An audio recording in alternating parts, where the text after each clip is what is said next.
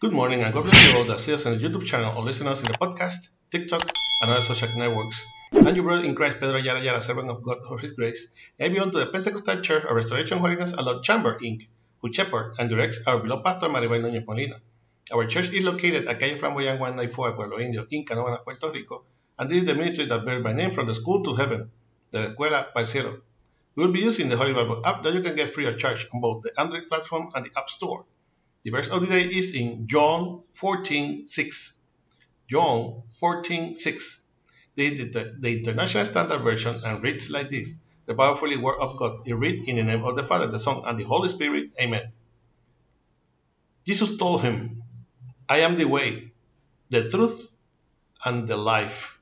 No one comes to the Father except through me. Again, Jesus told him, I am the way, the truth, and the life.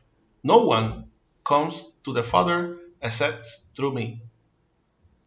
Please God, continue blessing your already blessed word. Jesus, the way to the Father.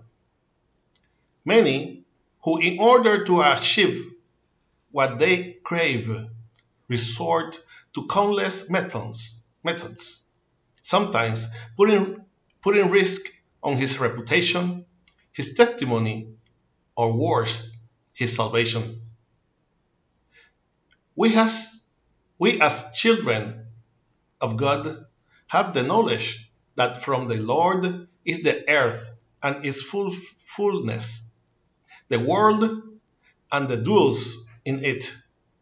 We learn this from Psalm 24 1. But we also have to learn that in order to reach the Father, so that our prayers may be heard and have an audience before the Lord, in order to attain forgiveness of our sins and salvation, we must first ask for it in the name of Jesus. Christ was not left dead in the lumber. The, he demonstrated his power through his signs, miracles, wonders, and by overcoming death, so that there is no better intercessor for us than his only begotten Son, Jesus, who will defend our requests so that they do not have a scourge and come before the consideration of the Creator, the Omnipotent, and the Heavenly Father. Amen. I hope that this short exhortation will serve as a reflection and study to your life in this morning that the Lord has made. For prayer, send message, to our email, ministerio de la escuela at gmail.com. You can also get us on YouTube and listen us in the podcast and Facebook. Remember to like and share us to support this ministry.